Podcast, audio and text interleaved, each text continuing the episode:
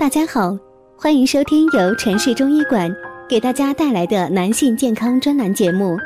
如果大家在两性生理方面有什么问题，可以添加我们中医馆健康专家陈老师的微信号：二五二六五六三二五，免费咨询。好了，现在由本栏目的主播为大家带来今天的节目。今天给大家讲的是，你是不是也不明不白就得了前列腺炎呢？前列腺炎是泌尿外科的常见病，在泌尿外科男性患者五十岁以下中占首位，多由病原体随尿液侵入前列腺导致感染。前列腺炎与季节、生活习惯、饮食、精神心理、性行为等因素都密切相关。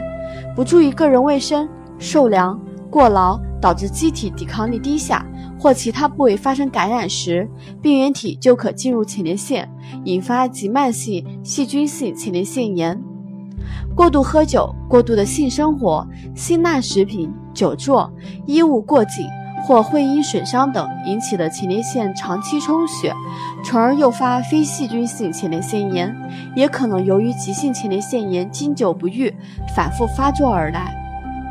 中医认为，前列腺炎为外感毒邪湿热、性事不洁、经常手淫和忍精不泄等原因，多与湿、热、瘀、寒、毒、痰等相关。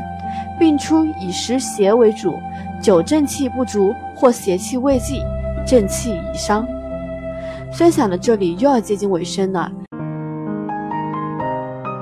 如果大家在两性生理方面有什么问题，可以添加我们中医馆健康专家陈老师的微信号：二五二六五六三二五，免费咨询。